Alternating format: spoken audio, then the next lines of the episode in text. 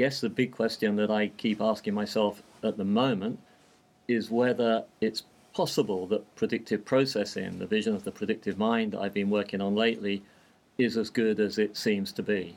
So it keeps me awake a little bit at night, wondering whether anything could re- really touch so many bases as this story seems to.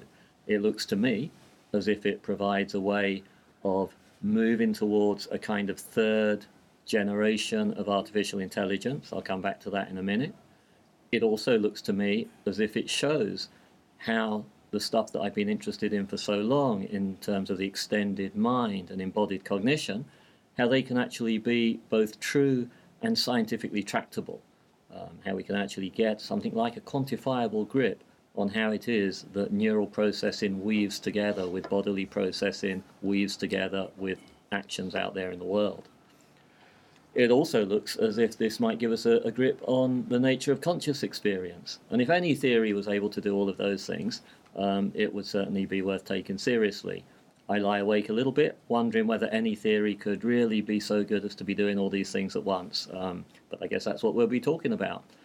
Um, a place to start for me uh, that, that, was kind of fun to fun to read and watch recently was the uh, the debate between Dan Dennett and Dave Chalmers about possible minds.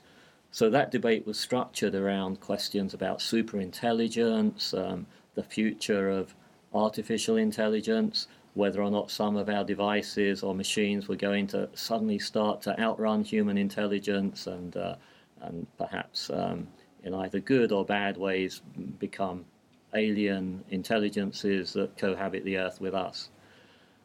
It seemed to me that there was something interesting about their debate, which was hitting on all kinds of very important aspects of that of that space, but seemed to leave out what looks to be the thing that predictive processing is most able to shed light on, which is the role of action in all of these sorts of unfoldings. So there's something rather passive about the kinds of artificial intelligence that Dan and Dave were both talking about. Um, they were talking about um, intelligences or artificial intelligences that were trained on some kind of objective function. They would try to do a particular kind of thing. They might be um, exposed to an awful lot of data in trying to come up with ways to do this thing. But at the same time, they didn't really seem to inhabit bodies or inhabit worlds. They were kind of they were solutions to problems in a rather disembodied, disworlded space. And the nature of intelligence, I think, looks very different when we think of it as a kind of rolling process that, that is embedded in bodies, that are embedded in worlds.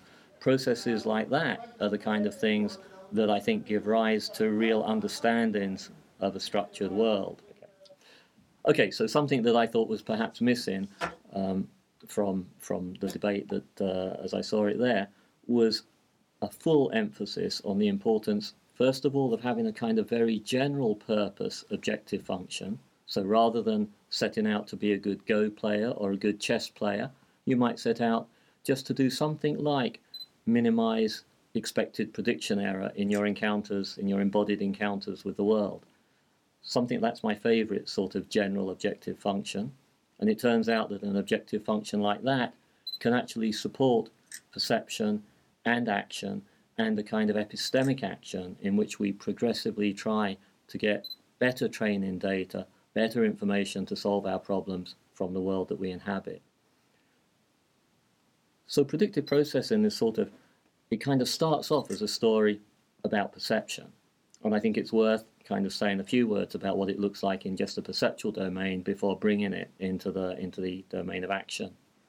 In the perceptual domain, the idea, familiar I'm sure to, to, to everybody, is that um, our perceptual world is a kind of construct that emerges at the kind of intersection between sensory information and priors, which here act as top down predictions about how the sensory information is likely to be.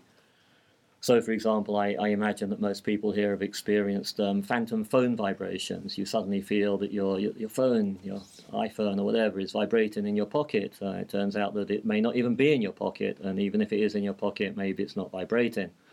Um, a good a good story about this is that um, if you constantly carry the phone and perhaps you're in a slightly anxious state, there's something, uh, you're in a sort of um, heightened interoceptive state, then ordinary bodily noise can be interpreted as signifying this uh, the presence of a, a, ringing phone.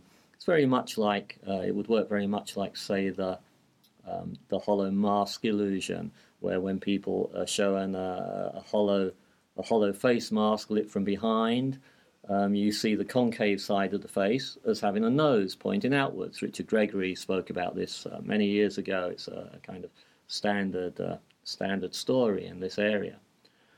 What you want to say about that is that we human beings have very strong expectations about faces. We very much expect, given a certain bit of face information, that the rest of that information will specify an outward looking face with a nose that is convex and so on. Um, the very same kind of story gets to grips with phantom phone vibrations.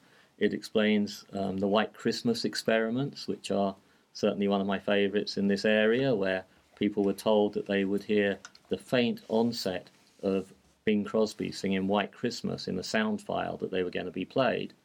Um, they would listen to the sound file, and a substantial number of participants detected the faint onset of Bing Crosby singing White Christmas. But in fact, there was no faint onset of White Christmas. There was no Bing Crosby signal there at all amongst what was simply white noise.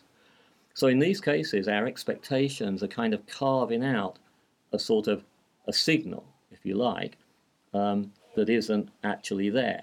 But in other cases, perhaps someone speaks your name faintly and there's a kind of noisy cocktail party going on. Your expectations about um, what your name sounds like and the importance of anything that vaguely signals what your name sounds like, they conspire to up the kind of weighting of the bits of the noisy signal that are there so that you hear your name fairly clearly.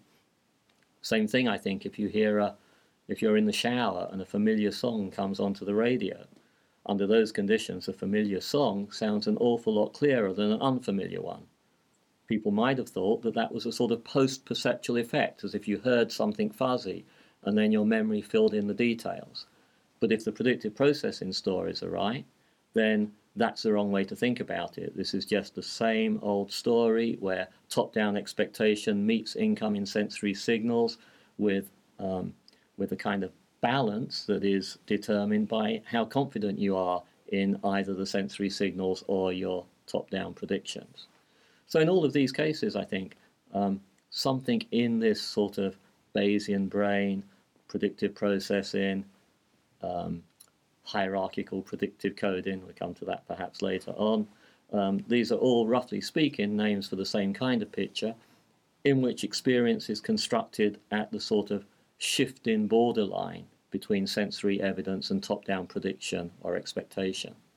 So there's, a, there's been a big, a big literature out there on sort of the perceptual side of things. It's, I think it's a, a fairly solid literature.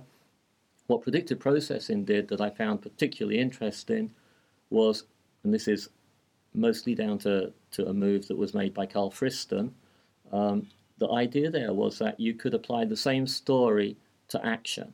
So the picture there would be that um, in action, what we're really doing is making a, a, certain set of predictions about the shape of the sensory information that would result if I were to perform the action. And then you get rid of prediction errors relative to that predicted flow by actually making the action. So there are sort of two ways to get your predictions to be right in these stories. One is to have the right model of the world, and the other is to change how the world is to fit the model that you have. So action is changing how the world is to fit the predictions, and perception is more like finding the predictions that make most sense of how the world is. But it turns out that they're operating using the same basic neural architecture, so the, the kind of wiring diagram for motor cortex and the wiring diagram for sensory cortex look surprisingly similar, and this story helps explain why. Um, and indeed, the same basic sort of canonical computations would be involved in both. So that, for me, actually, is what was most interesting about predictive processing, is the way that it gives you a simultaneous handle on perception and action, shows them obeying the same kind of computational principles, and immediately invites you to think about having a, a model of the world that simultaneously drives how you experience the world and how you harvest information from the world.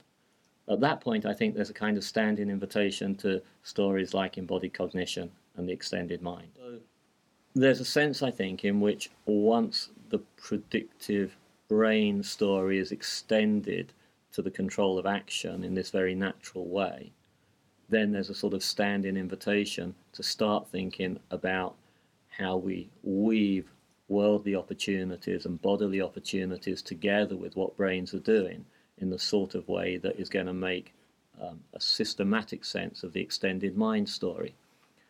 But before I before I go there, it's also worth saying a word or two, I think, about where the models that drive the predictions get to come from. So the picture of perception here is that it's very much a kind of a sort of construct the, the perceptual experience is a construct that lives on the border between sensory evidence and top-down prediction or expectation. Um, that's what you're seeing in the White Christmas case. That's what you're seeing in the phantom phone vibration case. But just to see a structured world of objects around me um, means to know a lot about structured worlds of objects and to bring those expectations to bear on the sensory signal. So I think these are the stories that bring a structured world into view quite generally. Um, there's some rather nice cases where people, uh, you might, you can find these online if you haven't heard them already, so-called sine wave speech cases, where speech gets stripped of some of its natural um, dynamics, and what's left is a sort of a uh, kind of skeletal version of the speech that when you first hear it just sounds like um, a series of beeps and whistles. But then when you hear the actual sound file and you'll play that again, then it sounds like a clear sentence being spoken because now you have the right top-down model, the right expectations. Um, it's like hearing the familiar song when it's played in the shower on the bad radio receiver. It's a very striking effect in experience, and I think it it gives you a real sense of of what I think is happening when um, a predictive brain gets to grips with a flow of sensory information. Yeah, so once you've um, once you've been played the uh, the real sentence, it might be something like I don't know, um, the cat sat on the mat. So you first hear beeps and whistles that might sound like, then you hear the sentence, and then you hear the beeps and whistles again. But this time, through those beeps and whistles, you will clearly, or most people will clearly hear the sentence. And after a while, you can become a, a, native speaker of sine wave speech so that you could be played a brand new one and you would hear the sentence through the noise. So uh, maybe it would be useful to play some examples. Here we go. It was a sunny day and the children were going to the park. It was a sunny day and the children were going to the park. It was a sunny day and the children were going to camel was kept in a cage at the zoo. The camel was kept in a cage at the zoo. The camel was kept in a cage at the zoo. He was sitting at his desk in his office. He was sitting at his desk in his office. He was sitting at his desk in his office. The police returned to the museum. The police returned to the museum.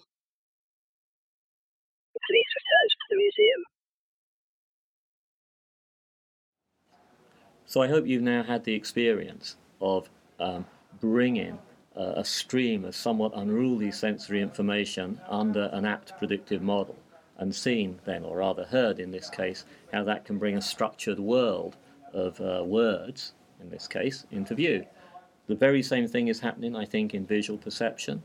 It's uh, the same effect that we were seeing in the White Christmas kind of story, where your expectations are so strong that in fact they make you think that there's a signal there, that there's something there when there isn't.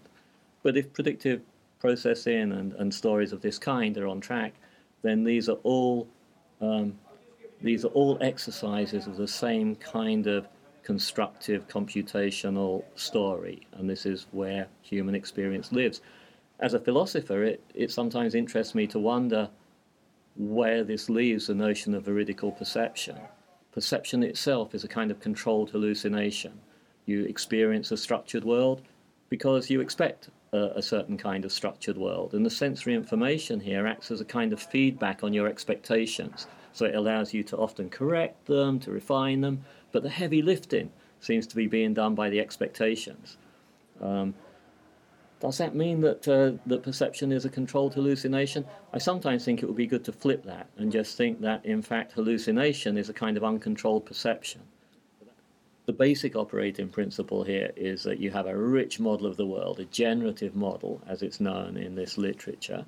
What that means is uh, a model which is not a discriminative model that just separates patterns out and sort of says this is a cat and this is a dog, but rather a system that is able, using what it knows about the world, to create the kinds of pattern that would be cat like patterns or would be dog like patterns in the sensorium.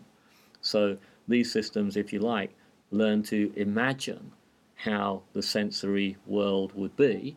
And in learning to imagine how the sensory world would be, they use that to do the kind of classification, recognition work that would otherwise be done by, a, by an ordinary feed-forward discriminator. Um, so, you know, that what that's doing really is making perception and imagination, and I think understanding come very, very close together. They're a kind of cognitive package deal here, because if you perceive the world in this kind of way, then you have the resources to kind of create virtual sensory stuff like that from the top down. So systems that can perceive the world like this can kind of imagine the world too, in a certain sense. Um, and that sort of grip on the world seems to me to be very, very close to understanding your world. If I know how the sensory signal is going to behave at many, many different levels of abstraction and at many scales of space and time. So I can take the scene as it currently is and project it into the future and sort of know what's going to happen if, um, if you hit the can and so on. Um, that, that way of perceiving the world seems to me to be a, a way of understanding the world. So it would be very reasonable to ask, so where does, does the knowledge that drives the generative model in these cases that is doing so much work, where does that knowledge come from?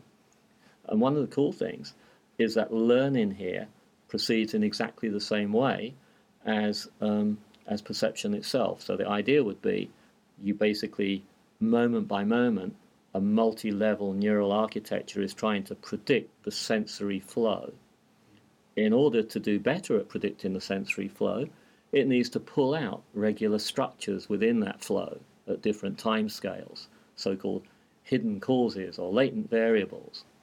And so over time, with a powerful enough system, I might pull out things like um, tables and chairs and cats and dogs. Um, you can learn to do that just by trying to predict the sensory flow itself. Maybe a, a nice sort of a nice simple case uh, of that would be something like um, learning the grammar of a language. So if you knew the grammar of a language, that would be helpful in predicting what words come in next.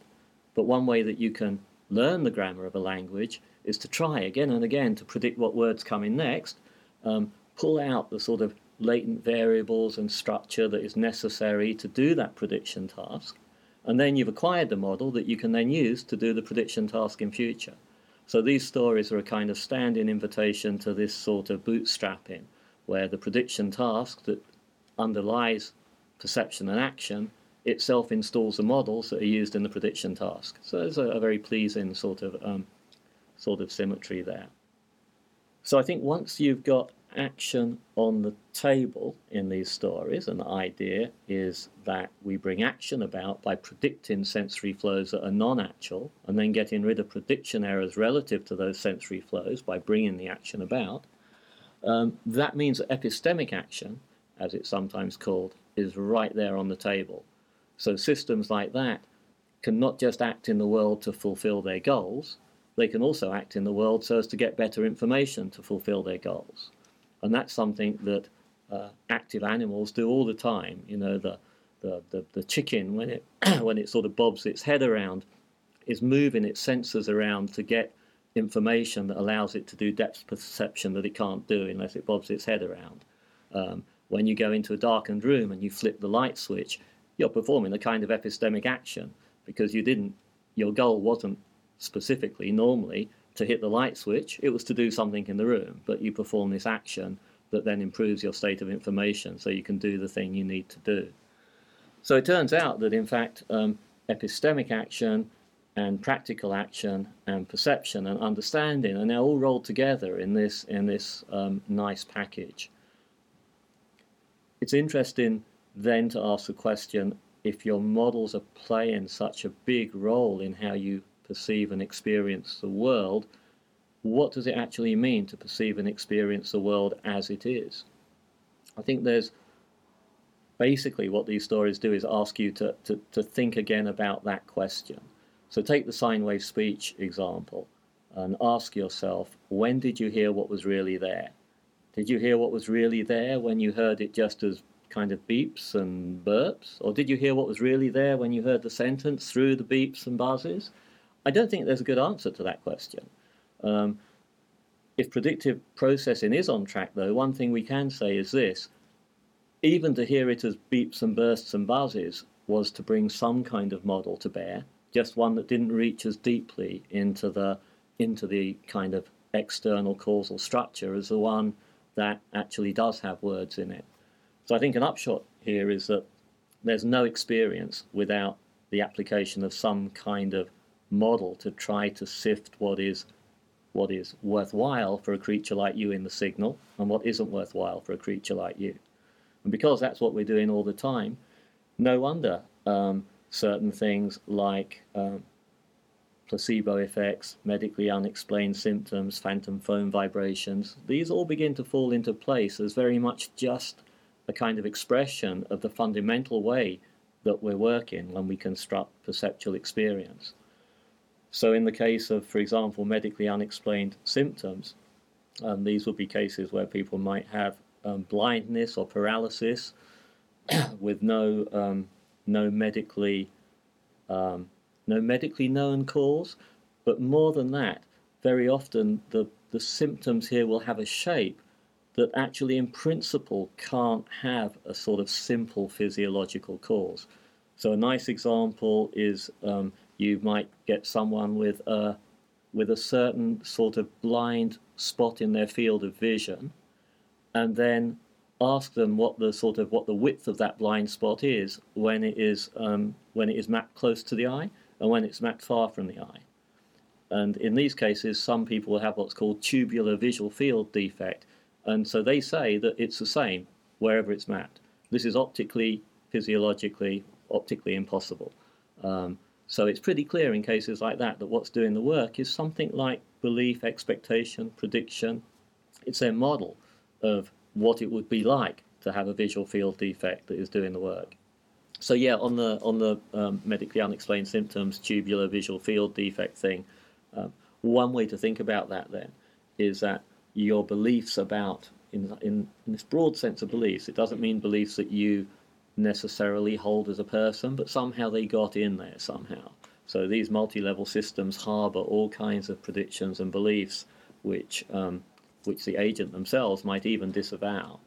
Um, honest placebos work, for example. If someone is told that this uh, that this pill is an inert substance, um, you can nonetheless get symptomatic relief from those substances as long as they're presented by people in white coats with the right packaging, so as if mid levels of expectation are engaged, regardless of what you, the sort of, you know, the person somehow sitting at the top thinks.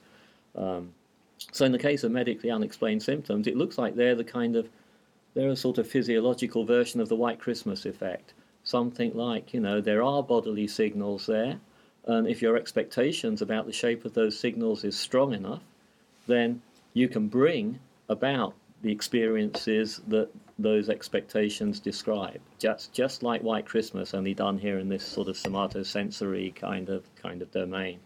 So there's interesting work emerging, I think, on the all about um, not just medically unexplained symptoms, but even medically explained symptoms. So if people live with uh, a medically explained problem for long enough, then they can build up all kinds of expectations about the shape of their own symptomology, which share a lot in common with the medically unexplained cases. So, um, you know, the same person with a chronic condition um, on different days and in different contexts will have very, very different experiences, even if the physiological state, of the bedrock state, seems to be exactly the same. So there's a nice paper came out recently by uh, Berg and colleagues, and it was arguing that in the case of chronic chronic effects, chronic pain, for example, um, then an awful lot of ordinary symptomology has very much the character of the symptomology in the medically unexplained cases. So it sort of puts neurotypical and kind of less typical cases on a continuum, kind of on a par, um, which I think is quite quite interesting. Acute pain, uh, acute cases are, are, are, somewhat different because there you haven't built up those regimes of expectation, and there's a very straight sort of straight signal being dealt with. Although even there, it seems as if um, your long-term model of the world makes a big difference uh, as to how that signal plays out. But anyway, I think there's a there's a there's a large area here, broadly speaking, um, computational psychiatry, I suppose, where work on placebo effects, medically unexplained symptoms, autism, the effects of psychedelics, schizophrenia, all of these things are are being thought about under this um, general framework. I think that's uh, an interesting sort of maybe this will be the test, one of the test cases for whether we make progress using these tools with understanding um, the nature of human consciousness. But yeah. So we had a visit actually from um, Robin Carhart Harris, um, who is uh, works on psychedelics and is now working on psychedelics and predictive coding. Um, some very interesting ideas coming out there. I thought, uh, kind of, uh, in particular, the idea that we have sort of that what the kind of serotonergic psychedelics do is they relax the, the influence of top down beliefs and top down expectations so that sensory information can kind of find new channels, new ways of new ways of going, um, and also some of the effects on on on people with depression of even kind of single experiences like this, where maybe part of what goes on there is you know we hold this structured world in view in part by our expectations, and they don't just imply they don't just they're not just about the world; they're also about ourselves. And if you can relax some of those expectations and experience, if you like, uh, a way of a way of encountering the world where you don't model yourself as a depressive person, for example, even a brief experience like that can really apparently have long-term lasting effects. So, you know, I think I think that some of the some of the kind of Bayesian brain predictive processing folk are doing some pretty cool things, looking at the action of psychedelics. Um, yeah, looking at sort of effects of sensory deprivation. Um, so, for any of these things, you can sort of ask, um, you know, what, how would different balances, sort of held in place by this prediction meets sensory information construct, how would those different balances play out under different regimes of um, neurotransmitters, for example, or under different environmental regimes where you might have a, a stroboscopic light being flashed at you very rapidly. The University of Sussex has one of these, and it creates surprisingly intense sensations. And if you were to sit in it for uh, a couple of hours, you might get full dissociation even for a few minutes, you get you get um, experiences of colors of an intensity that I've never experienced before. If you begin to ask what these sorts of stories have to say, if anything, about the nature of human consciousness, there's sort of there are several things to say. The first is that, that the basic construction of experience, I think, is already brought, is already illuminated just by thinking in terms of this mixture of top down expectations and bottom up sensory evidence, and the way that mixture gets varied in different contexts and by different, um, by different uh, interventions. At the same time, there's a sort of there's a strong intuition that some people have that consciousness is special, and that whatever sort of tools I was using to to maybe make progress with the White Christmas experiments and phantom phone vibrations, somehow they're not really getting to grips yet with what matters most about consciousness, which is how it feels, the redness of the sunset, the you know the taste of the tequila, and so on. Um, there's quite a lot to say about how that should should pan out here, in some ways, I guess my view is a sort of illusionist view. So I think a large part of this this, this debate over consciousness is is sort of misguided because there's actually nothing there.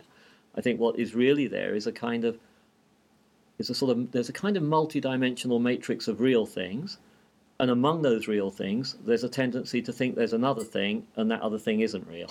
that's that's one way of thinking about it. So, among the real dimensions, I think are the perceptual dimension that we've spoken about, the dimension of acting to engage your world, a lot of super interesting work on the role of interoceptive signals in all of this.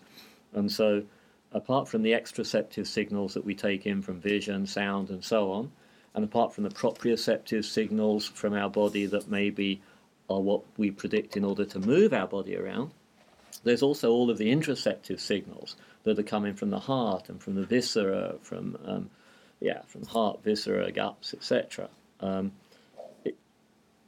one of the effects of the, the, the, general predictive processing story here is that all of this is just sensory evidence thrown in a big pot. So, um, how I perceive the external world to be can be constantly inflected by how I'm perceiving my internal world to be. You see this, for example, in experiments where people are given false cardiac feedback, so they're made to think that their hearts are beating faster than they are and under conditions like that, if they're exposed to a neutral face, then they're more likely to judge that the face is anxious or fearful or angry or something like that. And so it looks as if what's going on is that our constant in touchness with um, signals from our own body, our brains are taking as just more information about how things are. Um, so, in that sense, there's a sort of Jamesian flavour to some of the work on experience that comes out of predictive processing, where the idea is that um, emotion, for example, is very much tied up with the role that interoception plays in um, in giving us a grip on how things are in the world. So, you know, William James famously said that the uh, you know the the the fear that we feel when we see the bear has a lot to do with the experience of our own heart beating and our preparations to flee and all of that bodily stuff. If you took all that away, perhaps the, the, the feeling of fear would be sort of bereft of its real substance. And I think there is something genuine in there that being, it, being subtly inflected by interoceptive information is part of what makes our conscious experience of the world the kind of experience that it is. So artificial systems without interoception, they could perceive their worlds in that exteroceptive way. They could act in their worlds, but they would be lacking what seems to me to be one important dimension of what it is to be a conscious human being in the world. So at that point, I think we've got we've got a number of real dimensions to to consciousness. One of them is the sort of bringing a structured world into view in perception, in part by structured expectations. Um, the other one is uh, inflection of all of that by interoception. So you can then ask questions about the, the, the, temporal depth of the model that you're bringing to bear. And that seems like a really important dimension too. If your model has enough depth and temporal depth, then you can turn up in your own model of the world. So I can um, technically here, I can reduce prediction error by projecting myself into the future and asking how certain things that a creature like me, the way I conceive myself to be, might do, would serve to reduce prediction error in the future. So in that way, I sort of turn up as a sort of latent variable in my own model of the world. That seems important too, in human consciousness at least. That's part of what makes us um, sort of distinguishable selves with goals and projects that uh, that we can reflect on. So all of that, I think that that sort of matrix is real. Uh, um, the thing that I don't think is real is the qualia special bit. So I think to understand that, we need to take a more illusionist stance. To do that would be to ask to ask some version of what Dave Chalmers is lately calling the um, the meta hard puzzle or the meta hard question would be here.